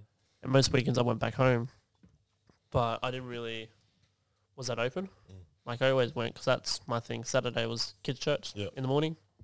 Sundays was Sunday night church, and that was it. That was my Sunday. Saturday, because I'm opposite. Saturday was my thing to do whatever I wanted. Yep. But yeah, I didn't really tell anyone because that was just my thing. Yep. Not that open with anything, but yeah. What about you, George? Yeah, no, I used to try and hide it in high school. I used to try and hide it until people found out that I was a pastor's kid, and Yeah. after that, bro, it was, oh yeah, how was church? How was church? I was, what church, man? I didn't go to church. on the weekend."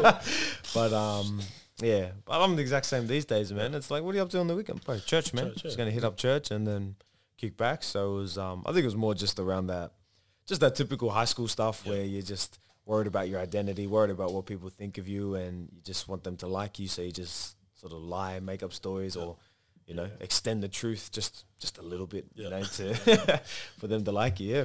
Yeah, you have a preference of the way you want to be seen Yeah. as Mm. opposed to the reality. Yeah. All right. So these days, both of you, you know, you're fairly consistent uh, with going to church. Um, how's your had How has your attitudes changed from when you were younger to now? And what was the reason you attended church as, a, as kids? Where was it because your parents made you go? And and what's your reason now for going? Yeah, well, um, when I was younger, it was definitely because my parents went. You know, I sort of had um had sort of had no choice to Yep. go. Um, you know, which is which is fair enough. You know, I wouldn't necessarily want to have left myself when I was, you know, eight, nine, ten, Yep. by myself at home, um, type of things. So, um, sorry, what was the question again? How how's your attitude changed from uh, being a kid to now? And um, what's your reasons for attending now? yeah, it's, it's, it's just more today. It's you know, it's my choice to go. Yeah. Um, you know, I've I've chosen for obviously specific reasons Yeah. to go to church and Yeah. take my family to church. Yep. Um, you know, whereas back in the days it was, you know, purely just because I had to go. Yeah. Um, you know, and you know, those those reasons and that, that reasoning for going to church is purely based around my experiences, you know, with the church Yeah. and um, you know, the times that I've really won with church and the times I've also lost in life. Um, but you know, just being being brought up in the church, it's um, you know, sort of really opened my eyes to you know to the things of the Bible and you know having a father that has been just really open with it all as well Yeah. has re- really helped me to keep me in the church to till today. Yeah. You know, to the point where I don't feel that I have to go. You know, Yeah. if you know, shucks, if if I'm tired on a Saturday morning, I'm not gonna go because it's just church. You know, I'm just gonna kick back. You Yeah. know, whereas Yeah. you know, I would dare say a couple of years ago, if I was tired, I would still force myself to go to church Yeah. because it just felt like I had to go. Yeah. It was more a, a chore, you felt? Yeah, hundred percent. Yeah. Yeah. What about yourself, Dan? What's your reason? What, how? What was your attitude like going to church as a as a child or as a teenager? To your attitude now, like what's your reason now for attending church more consistently? Yeah, well, when I was young and um, and a teenager, it was definitely because that's just the way it was. It was who I was. I was a pastor's kid. Yeah. I had to go. Um, I had to go support my father and my mother in their ministry Yep. to other people, and um, and that was that. And I knew that if I didn't go, it would um, it would hurt my parents, and that's something I didn't want to do. Yep. But it wasn't. It, I didn't. If I had it my way, I probably would probably would prefer a Saturday sleep in or something. Yeah, you yeah. know? Yeah, hundred And, uh, percent. Yeah, and um, and maybe playing some video games at home or whatever. Um, when I was younger, uh, but I didn't have that, and um, it changed when I grew up. Um, where when my mum passed away, I stopped going to church consistently. Yep.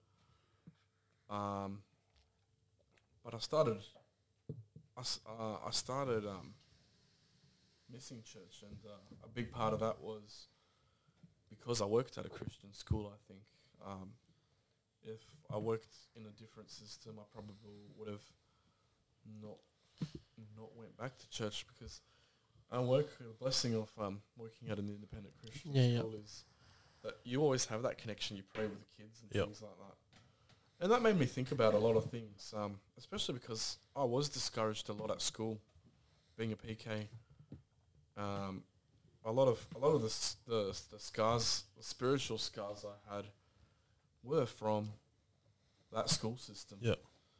So working in it really changed my perspective on Mm. things, and I realized that a lot of the things that hurt me were just my immaturity. Yeah.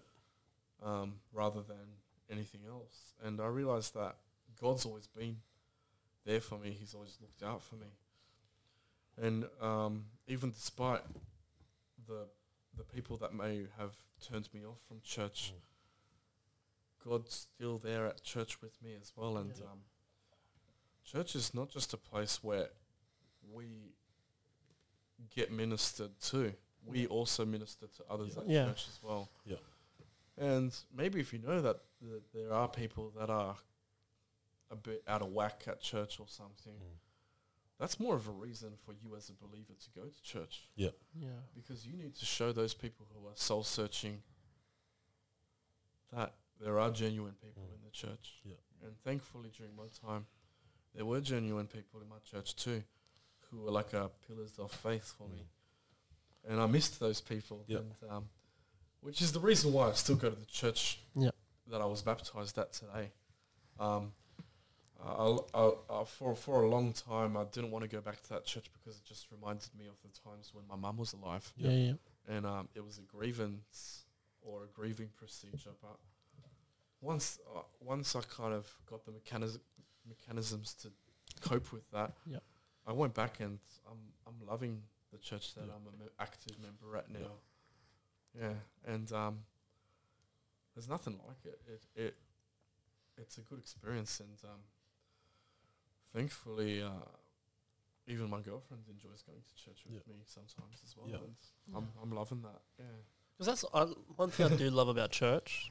Yes, it's about um, your relationship and your faith with God, but it's the community you build. Like if you don't have that community around you in a church, you're not going to thrive. Mm. That's why I feel like that's such an important part of churches these days. That community based. Yeah, well, um, the Bible itself does talk about the fastest time period that the early Christian church grew was during those ancient Roman times. The reason why a lot of people were joining that church was not because uh, they realized God was real, even though they did that. They did realize that Yeah. anyway. But it was the love that the Christians had for each other. It Yeah. was genuine, and I think that was that was the evidence that they served a God that was real. They served a God with with purpose, and um, they were radical about it as well. Yeah. Because God was real to them, they were genuine in all of their actions for the cause as well. And when people see people looking out for each other, it's it's a beautiful thing, and everyone wants to be a part of that Yeah. eventually. Definitely.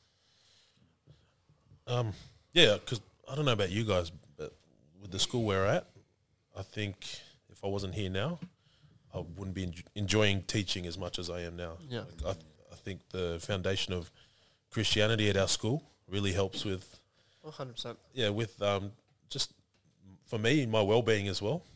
Um, it's definitely brought me back closer with God because Yeah. from a moment there, I felt like I was drifting off, and and if it wasn't for this school, I probably on my last prac I would have thrown teaching out the window. Yeah. So it was definitely coming to this school and visiting the kids. On I took a day off last year, and yeah, just got me over the line. So yeah, but I'm I'm glad I'm here, and I believe God brought me here. So And um, when you think about it, like we're not that kind of stereotypical pious church that Oh, no everyone way. imagines our No. Christian private school to be. Yep. I think we're, our interactions are pretty normal. Most most of our students are not Christians. Yeah, it's a low low percentage of Christians Um, at our yeah. school. I think it's like eighty percent non-Christian, Yeah. twenty percent Christian, which is crazy. Look, we, we, we do. uh, Let, I'll be honest. We do have that hope that one day our students will Yeah. have a genuine relationship with Jesus. But even if they don't, um, it's just such a good culture we uphold Yeah. uh, at the at the school we work at. And you know what? You don't know what we say, what we do, how our actions might affect them today, Yep. next Yeah. week, or a couple of years time. Like they can look back and say, "Hey, that moment in like a PCG class with Mr. Mauer yeah, could just be like, hey, I remember that was the seed that was planted. All the but turtles who's gonna today. water it? Yeah. Something else might water it. Something else That's it. might Yeah. feed it. And like every seed grows at a different pace as well. Like Mm. I was saying that um, during a Bible study recently. Like not everyone's bamboo shoots, which Yeah. grow really quickly, as opposed to an oak tree, yeah, which takes takes some time. You Yeah. know, all all of all those plants have their benefits and Yeah. things Yeah. like that, but yeah, each seed is different. What about you, George? Do you reckon you could see yourself at another school that's not? Uh, else at the moment. Um, yeah, yeah, I definitely could. Um, yeah, but it would have to be a uh, a juvenile detention center. yeah. Um, I've always said to my wife, I said, you know, it's when I leave this school, I don't know if I could go to any other any other school. Yep. You know, if if I was to leave this school and juvenile detention center was out of the picture, I'd probably I probably would just go to a public school. In all Yeah. honesty, Yep. because I just feel like, you know, each school has their differences. Each school has their struggles. Yeah, Um, but you know, I just love being able to work with students that that allow you to help them. You know, in a way where it's, um, I don't know, it's, it's hard to explain. But I just just love working at a school where you can just help. Yep. You know, Yeah. whether whether they know, whether they don't know, whether they like it, whether they don't like Yeah. it. Yep. You know, just being able to do something for them and support them in a way that they really sort of don't get in their every everyday life. Yeah. Um, you know, outside of school, you know, that's that's what I'd love to do. You know, so mm. Yeah, it's good. It's good that in our school we have a lot of genuine s- staff, um, uh, uh, leadership that looks out for us as well, yeah. and uh, they're all really good. All right, I have one. I don't know how many Jordan's got left, but what about advice for s- students, for PK kids, for pastor kids, or just Christians, uh, children who are teenagers and stuff who are Christians? What advice would you give them? Like at the moment, if you were, if you could go back in time, um, to when you were s- 16, 17, for when you were being growing up in church, if you had to have give like two bits of advice about being a pastor's kid or just being a Christian uh, in a school, what would two pieces of advice be? Because um, that advice can get taken all way. True. Either way, you know. oh, uh, for me, it'd be um, number one is um, you know, as a Christian or pastor's kid, don't don't walk around and think that your shit don't stink Yeah. mm, because you know we're all humans. Yeah. You know, we're all humans at the end of the day. It's you know we're, we're not above everyone anyone else. Yeah. We're all along the same line. You know, um, you know. My second piece of advice to them would just be, you know, you gotta you gotta understand that you're human. Yeah. You you never asked to be a pastor's Yeah. kid. You didn't ask for this. If you had asked for it, then you know, sure, you know. But we didn't. We we Yeah. literally had Yeah. no choice in that decision. So, you know, don't don't get too down about what people are thinking about you because at the end of the day, this was never on you. Yeah. This decision, you know, you were you were given that title. Mm. So yeah, that that'd be my pieces. I like Yeah. that. Dan? Um, Even just one. some some addi- some some additional advice I'd give on top of what Jordan said because it's pretty good. Um, find time to have those difficult conversations with your parents as a pastor's kid. I think it's important that you you are honest and true to yourself in front of your parents. So at home, uh, start those con- those harder conversations off with mum and dad. Um, you might you might be surprised with what your parents actually say. Um, Yeah. Mine mine definitely uh, surprised me at a few times. Uh, mum and dad and um, the conversations I had with them, my brothers, all of our all, all five of us together. uh, about certain things, and um, yeah, definitely make time to have those conversations. With Yeah. parents. Tell them how you feel. Yeah. Um, as as as a kid that's in your position as well, M- your your parents your parents deserve to know um, how their jobs make you make you look at yourself yeah. as well. And uh, second word of advice is try not to be affected by what the outside friendship circles think of you when they know that you're a, you're a pastor's kid, especially those who are in the church. The ones that I, I've gotten along so much better with friends outside of uh, outside of church because they don't really know what a pastor Yeah. is and things like that, and I love that. Yeah. At, at, at the same time, God wants God God wants everyone to be in the church and things like that. But in, in this sense, it's good. It's good that um, with friends outside the church, they don't have that that expectation of you or that stereotype of you. And um, don't worry about the stereotype that they have. You can just um, take that time to explain to them that, like, look, we're no different to you. Yeah. Um, my dad might have this this job and this big responsibility, but we're not perfect. Yeah. Um, I've just got one last question for the for the segment. This can be you can answer this too, ads.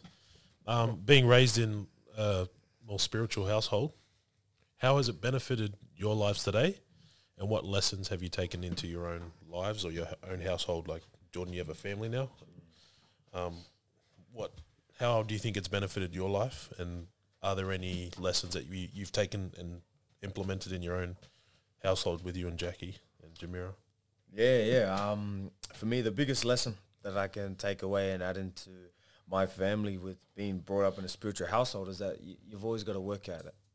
You know, it's um, you know, with with anything that you do, you've always got to work at it. It's not Yeah. just going to come straight away. You know, with with the understanding of you know Jesus and understanding of the relationship that you have with Him, you've just you've got to you've got to work at it. You know, it's you know just like any other relationship in life. If you don't work at it, then it's going to dwindle away. You know, you're not going to be finding joy in it because you're just going to be static and staying still.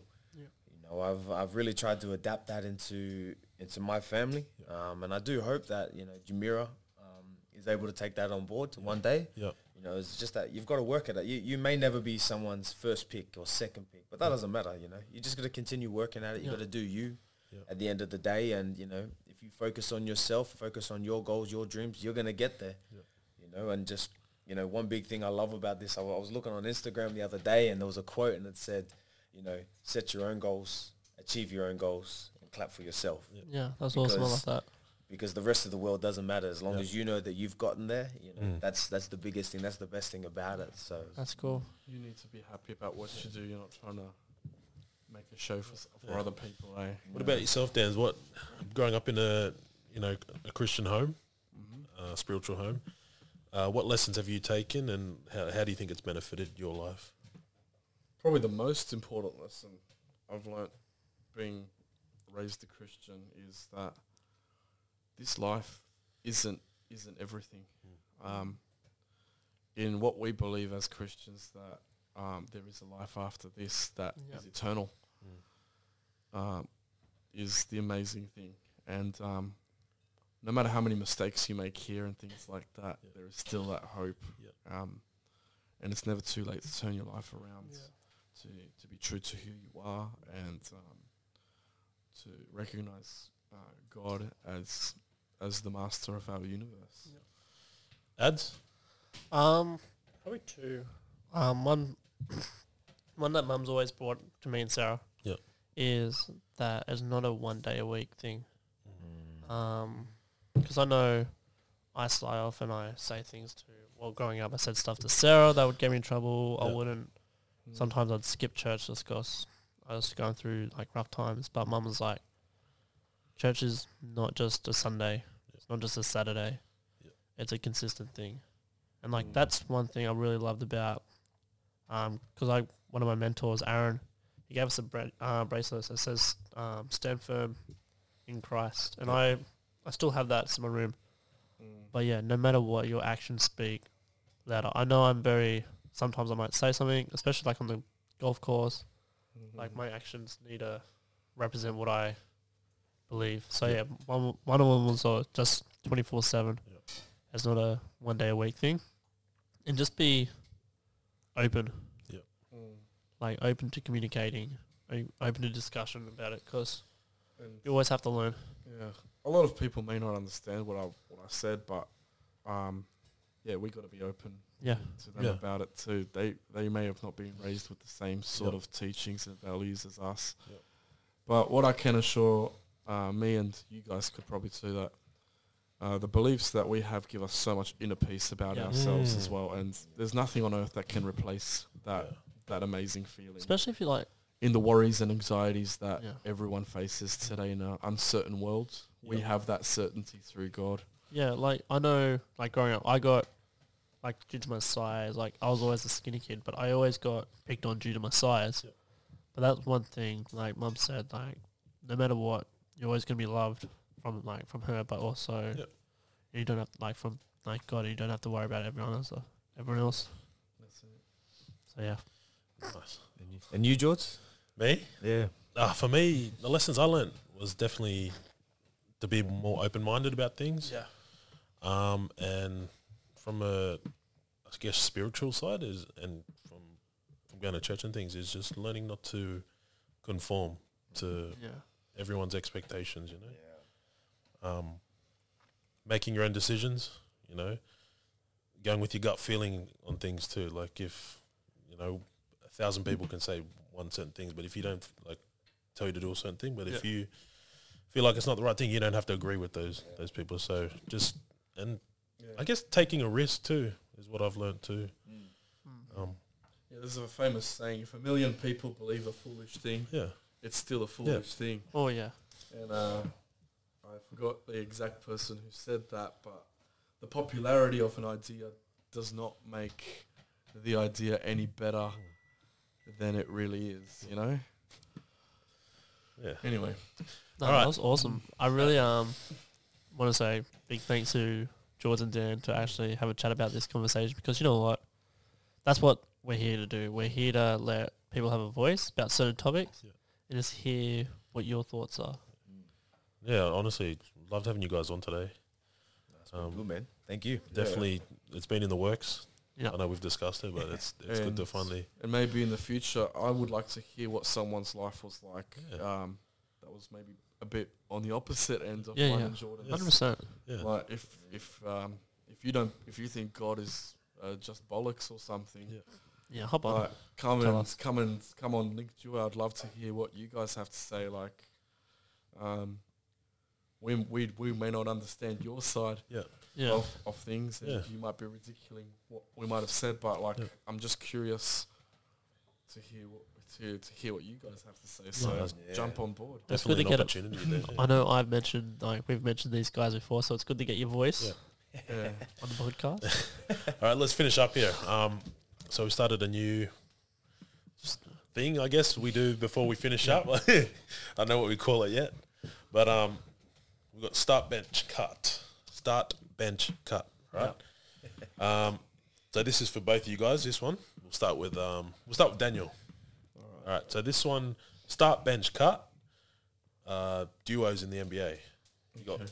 Kobe and Shaq, MJ and Pippen, and then you got um, Parker, Tony Parker, and Tim Duncan. Oh, you know how much I love Or- Tim Duncan. Or multiple championships in all Yeah. those du- uh, those three duos. Who would you who would you start? Who would you bench? Who would you cut?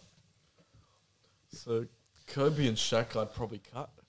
Yeah. Reason Why? is because I knew that at the time they played together, they didn't like each other.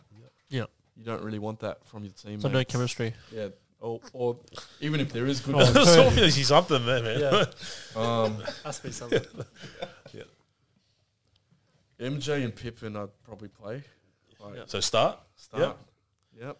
To this day, people like everyone knows MJ's awesome, but Yeah. to this day, uh, no one knows just how underrated Pippen is. Pippen Yeah. Pippen was, and it's actually quite scary to think like Um, if if uh, if if Scotty had a lot to do with all those all those Yeah. championships the Bulls won Yeah. as well.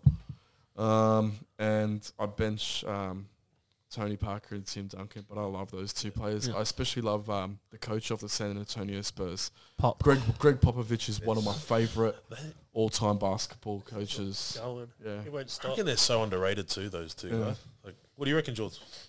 Start Yeah. bench cut.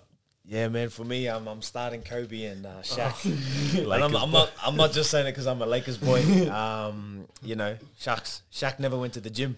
You know, and yet they still dominated during that time. You know, That- that's so, a fair point. You know, so I'm I'm starting those two. Um, benching Jord, Jordan and uh, Pippen, and um, yeah, I'm cutting Parker and Duncan. No, there's no, no no real reason between it. Um, Yeah. you know, shucks. When um, Tim Duncan, man, like we were talking about the other day, mate, that guy's resume is so nice, man. Yeah. You know, um, you know, no real reason, just you know, yeah, What a player! Yeah, yeah. What about Ah. yourself, Ed? This one's for you too. Oh, all right. MJ, Jordan, I start. Yep. I'm not M- MJ and Pippen. yeah. M- MJ and Pippen. Um, then it'll be bench, Shaq and Kobe. Yep.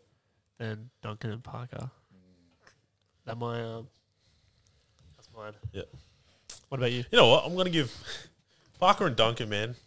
They're gonna be on my bench, so same as me. and yeah, MJ and Pippen. Got to start you them. can't, man. So Like, you're the same as me. Yeah. double three, Pete. It's- Oh, yeah.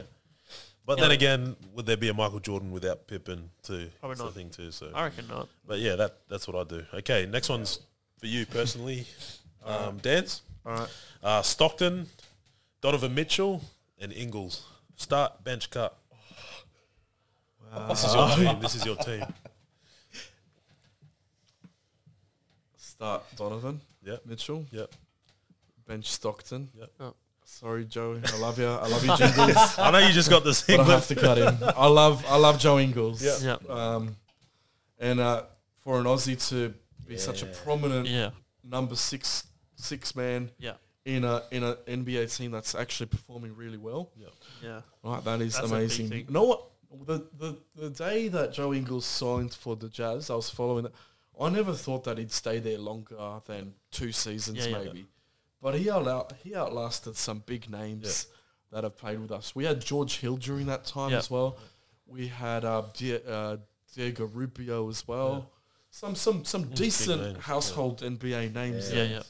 And Joe Ingles has stuck with the Jazz for a long, Yeah. long time with them, and he's just been brilliant. At, at times, he was the leading three scorer and things like Yeah. that. So Yeah. gotta love Jingles too. But sorry, Bo, gotta cut you.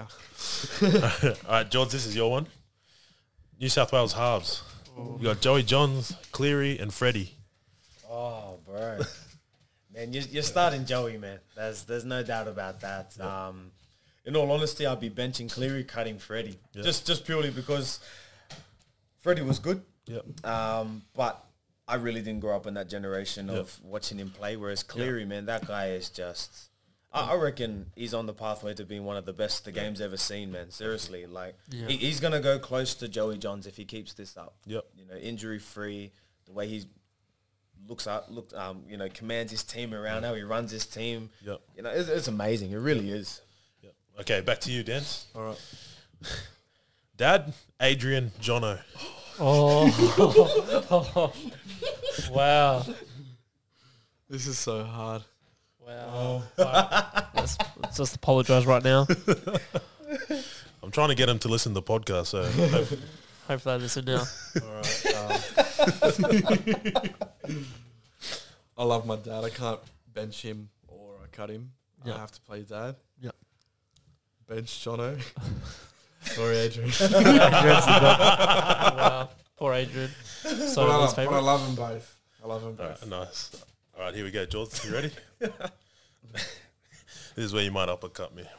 okay, here we go. So, you got your new beautiful niece, Myla, Vienna, Jamira. Um, just for aunties, mother, I just want to apologise right now. Listen closely. Mick, Sarah, Oi. Jackie, wow. Jalen, Oh, Katie. this is um, pressure. Here you go. Oh, bro. This is. Ah man, all right. You know, um, I'm gonna. I'll, I'll start. Oh, far out, man. All right, I'll I'll start Myla. I'll bench I'll bench Vienna, and I'll and I'll cut Jamiro. No, no, no. Hear, hear, hear me out. Hear my reasoning. Yeah, here we go, here we okay, here's my reasoning. Because Jamira's my daughter, my daughter, and she's know I'm gonna love her no matter what. Okay, so that's my reasoning. Even if she doesn't make the team. Wow, I can't. I honestly, I was not expecting that one. Guys, just remember, um, you know, your your uncle made that one up for me. All right, we'll just go. Alright. Um, We got. All right, we just had the NBA finals come out um, with the re- awards, and I want to go through them, and you have to choose who wins it. All right. So this is from everyone. So we'll start with coaches. So it's the Utah Jazz um, coach Quin Snyder, the Knicks, Tom. I can't say his last name. What is that? No. Uh, Tom. Tom Fiboto. The Bodo, French French Canadian. French guy, awesome, and the Suns, Monty, Monty Williams, who wins. I'm, I'm giving it to the Knicks coach, man. You know, seeing where they've come from with Yep. the board that they've had, man. Um, Knicks have been a mess in the last Yeah. few seasons. it's hard because Yeah. Decade. but the the Suns coach, man, he deserves it too, man. They they've been amazing. But I'm I'm giving it to the Knicks coach. That's who I'm giving it to. Jordan. Mine's very I'll- biased. I'll give it to the Knicks because I feel like it's more it's Yep. been more Chris Paul for the Suns Yeah, that have brought that team together. Yeah, hundred percent. Yeah. I agree. I'm I'm very biased. It's obvious who I'm going to pick. yeah, Coach Q has done an amazing job Yeah. for years, and it's great, like to finally see him get some recognition. getting that recognition for it. But at the same time, that that is um, that is not uh, throwing shade at the job that these two other coaches have Yeah, yeah. done. Like I said, uh, New York were were a very uncoachable team in the last few seasons, losing losing Yeah. coaches, Yeah. um, change change of ch- uh, change of board members and things like that. And it's it, that's the richest NBA organization in the world. Yeah, in the world. Like, Yeah. um, they Yeah, 'cause it's Madison Madison Square- Madison Square Square Gardens is going to go off. Uh, Bruce told me this. Um, the guy that does our sport basketball, Yeah. the American fella. Um, he he he said like, uh, look, Knicks Knicks are going to be that team if they make it past round one. They've already Yeah. sold out. The They tickets are- for their the first two rounds. New York is going to go off, and Yeah. I, I'd love to see that. Uh, you Yeah. would love this. Um, that's amazing, eh? Donovan Donovan Mitchell is a New Yorker himself. Yep. He he was a as a boy he supported the Knicks, and I wouldn't be surprised if, If I he saw went, Donovan yeah. play for the Knicks one day as well. Yeah, It'd be bigger than a New Year's celebration. Oh yeah, yeah. They love their basketball. They um they got that guy Spike Lee, the director. Yeah. yeah. Um, He's the director of the Five Bloods. Uh, he's also an Arsenal supporter. Um, Thierry, Thierry Henry, when he played for the New York Red Bulls, somehow. would sit, Thierry Henry would sit with Spike Lee Yeah. to watch games at the Knicks Madison Square Gardens to, to watch those Knicks games. And the Suns, Arizona's like a nowhere place, you know, like it's a retiree hotspot. Uh, you- but uh, Yeah. Devin Booker, Chris Paul, uh, the players that, that are there, and Yeah. uh, wonderful coaching there too. If you haven't figured it out now, Daniel's a walking encyclopedia on anything. Big time? All right, defensive player of the year. You have Utah Jazz, Rudy Gobert, Golden State Warriors, Draymond Green, and Philly 76ers, Ben Simmons. That's tough. I- Like I watched Draymond Green yesterday. He put he had AD's number for somebody who's smaller than AD. Well, he he kept AD to four points, didn't he? Yep. Four points. Is that? Yeah, bro. He, it was something small like that, bro. Like, yeah, I've, honestly, I haven't been watching too much NBA, but Yeah. you know, I've I've got to give it to Draymond. You know, just not just based off that performance. He's always been a really good Oh, yeah. defensive player. Always has been, and you know, And he's the first NBA player who has more um, more rebounds and assists than points and Yeah. steals. Like, it's good, eh? It's almost um, what's his name, Rodman. yeah, That he's guy- the next Rodman. like no points, but his rebounds and his Yeah. defense, man, was Yeah. crazy. Jordan. Oh, um, I'll just go Simmons. Hey, just there's been a massive improvement in um, Philly this year, Yeah. and I think their de- defense. Like, I think the that pressure off is off for Simmons to you know shoot those Yeah, yeah. threes or whatever it is people were bagging him for Yeah. last year. Um, I think he's focused on you know what he's good at, like his defense and his um his assists and things Yeah. like that. Because they've got the players there that can shoot, yeah, yeah. whatnot now, and I think that's why they're doing a lot better this year. So I'll go Simmons for defensive player. Dad? I'd trade Rudy for Draymond Green in a heartbeat. So Draymond Green for me. He's just been consistent.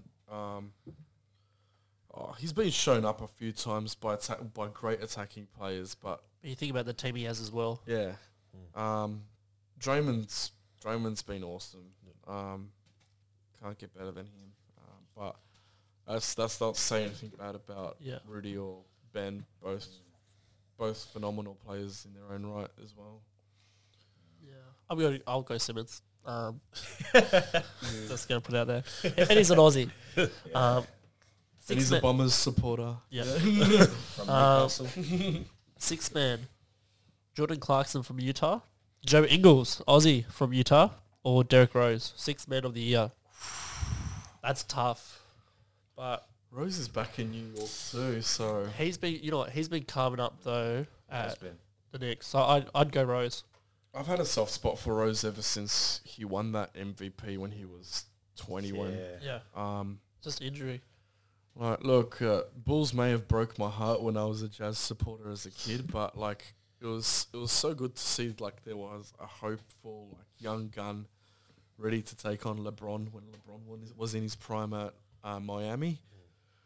Um, you know what? I'd I'd give it to Rose too, but like Jordan Clarkson has been amazing as well. Yeah. So I think Jordan Clarkson for me. I'm gonna go Rose. Hmm.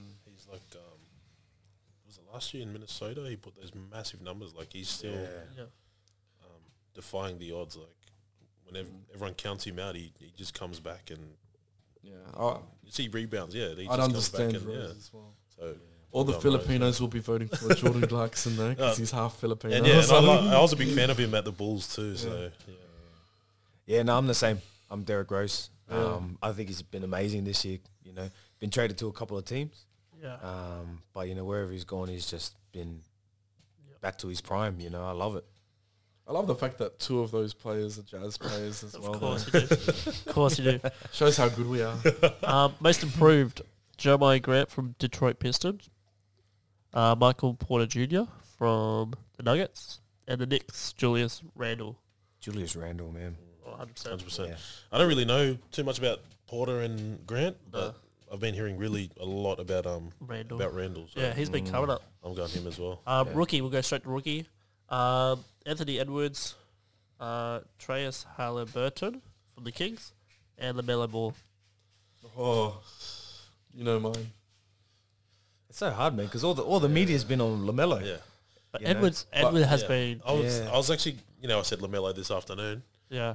I think yeah, Edwards. I'm leaning towards him now more. Because he's played, think about it, he's played the whole season. He's been consistent. Yeah. Lamelo's played really well. Don't get me wrong, but he's had And He had about a month or two out. He's a Timberwolves guy. He's Yeah. that guy that's been he's been doing good. He even beat the Jazz. Yeah, you know what? I'll, I'll go Edwards, man, purely because Edwards, yeah. Lamelo Ball was out for a little bit with his injured hand. Yeah, yeah. Um, you know, so that's sort of well, that's sort of it's, it's definitely going to come into understanding when you come voting for this type of stuff. Yeah. You know, mm. All right, final one, the big one, the MVP. So you got Joel Embiid from the 76ers, Nicholas Jokic from Denver Nuggets, and Steph Curry from Golden State. you know the, the saddest thing about this is that Jokic is actually up top. he is. He's he's he's number one. he's been number one for a while. Yeah. Um, and he's a good player, Nikola. Oh yeah, Jokic, you know, I'm not trying to talk down the fact that he's a good player. Uh, he's not a good player, but you know what? I'm I'm actually going to stick with Jokic because Jamal Murray's out, isn't he? Is he still injured or is he back? He's, he's out for the season. yeah, Yeah. so I, I'm going to stick with Jok, Jok, Jokic. However you say his name, Jokic, Jokic, Jokic. Ser- I don't know. Serbian bloke. purely yeah. because you know it's Jamal Murray's not there to handle the team and take charge anymore. He's got to do that as the veteran, as Yeah. the as the leader of the team. So yeah, Oh, you know, I've been saying it almost. I think on almost every podcast. Yeah, first Curry, podcast. man. Yeah. Um, yeah, just with what he has to work with around him, he's No just Batman. Yeah. He's the Batman to Nolan's he's Robin. killing, Yeah. he's killing it. I, I know Jokic is um, he's the absolute favorite to take it out. and He probably will take it out, Yeah. but Good on yeah, him. for me, Curry is my MVP. Yeah. If I had to sign either of those players, I'd still go Curry. So Curry all the Yeah. way. When he came back, uh, there, you could see the difference yeah. that, that that that the Warriors missed. Yeah, even Yeah. when they had Durant and that, yeah, when Curry wasn't there, like the way they played was different. Yeah. yeah. Anything about it? I um I saw something the other day, um in the finals when they had KD. Yeah. KD never had was never oh, when is it like when two people guard him? They always it was always when Steph Curry had the ball, Yeah. two or three players Even were now, always on him. I was um, uh, I saw a post. I think it was yesterday. this year, he he he shot a lot of his shots with like Two or three players. Yeah. three three players or two or three players around him. Even so- yesterday, like he went Yeah. uh, was on the right side, Yeah. ended up on the left side with Yeah. like two people chasing him and shooting threes. Yeah, he hit that buzzer beater at halftime as Yeah. well. Yeah. You know, Freak, he had Caruso, he had AD. AD. Man, he had three of them. And for me too, it's the age too. Like that's he's almost Yeah. getting in like that vet sort of Yeah, age, and to still be killing it too. Yeah, I know. Like, I don't think Embiid will get it, but I reckon it's between Curry and Jokic. All right. All right, let's finish with our gratefuls. So, what guys? Uh, we do gratefuls every. We started this to finish the wrap. Wrap it up. What are you grateful for this week? Um, for me, I'm I'm grateful for, and this might sound really bad me saying this this way, but let me explain it afterwards. Okay, okay. so hold the judgment. but no, I'm actually really grateful for time away from my from my wife and my daughter. Um, my wife and daughter, I flew them up to Queensland earlier this week just to spend time with, um, you know, your sister George Yeah. and uh, the family up there. And, um, you know, I just feel like it, it's been really good just being able to get away and just be by myself, be be with my own thoughts. Um, you know, it's not that I'm ungrateful or, you know, loving the time away from them. It's, Yeah. you know, I still really miss them, you know, cry myself to sleep every night. But, um, I'm sure you'll love them uh, having them back anyway. oh, when- bro, it's going to be the bomb, come man. back, I can't wait till Monday. But, you know, I've, I've really just been grateful for just my personal time, Yeah. you know, and Yeah. being able to have that Yeah. opportunity to be with me and be with my own thoughts this Yeah. week. George. Uh, this week, I've been grateful for sleep. So, you boys know me. I love my naps. 100%. Arvo nuts. Last weekend, went up to Newcastle. Um, Wrong weekend. yeah, it was, yeah, went up. I was supposed to DJ. I thought it was last week, but it's this weekend. DJ two steps coming yeah. back. Everyone. Um, yeah, that whole weekend, I I didn't have a nap at all. So, and I think it affected me for the, the start of the week. I, I didn't Yeah. feel refreshed like I usually do after a weekend. And Yeah. yesterday, I came home. Was it yesterday? Or the day before? Had a nap. Chose to have a nap instead of um, spend time with with Daniel and Jessica. and yeah, no, it's yeah. I was, I was grateful for that. So yeah, Cool. Dan, what are you grateful for? I'm just grateful for um, my health in general. Yeah. Um, yeah, I've got a few flaws at the moment, which I'm working on. Uh, but uh, my girlfriend's shout out to her, by the way. Everyone's asking for shout outs, eh, George? Fifty dollars per shout out there. um, uh, my girlfriend had um had a like a checkup surgery, and lucky the the result was pretty good. But I'm just grateful that um my general health is pretty Yeah. good, and I'm working on the rest of it too. And uh, So you're a lot- there's a lot the of there's, there's there's a lot of yeah definitely.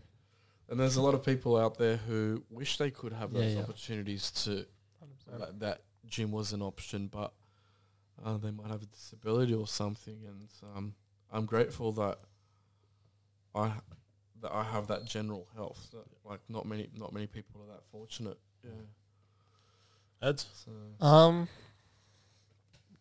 day off. Yeah. Um, been busy, really busy this term, but just having that day off to Yeah. do nothing, just chill around the house and Yeah. sleep and just relax and get my energy back. Yeah, was that Um, Wednesday? yeah, was honestly needed. I think I need to do it more often because Yeah. you need that. Mm. The school gets busy. Work Yeah. gets like your life. Yeah, it does. Everything always happens, does. but just having that day off to sleep Reset. and, Hit and that reset. reset, Yeah, yeah. hundred percent. It's good because our well-being principle encourages it now as well. Like people are sometimes a bit worried that it may um, ruin the perception of how people see them with their work ethic and stuff. But honestly, we're only human, and, and we need to recharge our batteries. 100%, from time to 100%. time. I don't think we are created to work our whole lives too. So Yeah. No, no way. batteries. Um, just quickly before we finish, I should have done this in the last episode, but shout out to the boys at um, Glendale High that I used to go to school with. Hey, Wouldn't be here without you boys. 100%. I know I promised last podcast I'd do it, but I forgot. So there's your shout out. yeah. Anyone I else? hope you guys are going well. Um, I met your Yeah, met you your met the boys, boys, as yeah, well, and yeah. um, I'm look I look forward to seeing them next time I'm Yeah, up at Uni yeah. too. Oh, are, are we going around doing shout yeah, outs? yeah, let's go, let's go, is that Jules, let's go. Uh, big shout out to uh, to my wife, Jax. Hey. You know, We love you, babe. Jax. Miss you. Can't wait to see you on Monday. But uh, shout out to Nano. You know, messaged me just before. Hope she gets a shout out. So got you, bro. Got you. Ads? Any shout outs or? Uh, Juliet, Yeah. always there. Yep. hey. On my Nice. side. All right, guys. I just want to say thank you again for jumping on the podcast. Mm. been an absolute pleasure having you on. Thank you. And- Blessed. Blessed. In a That's- blast. Let's link us out. Let's go.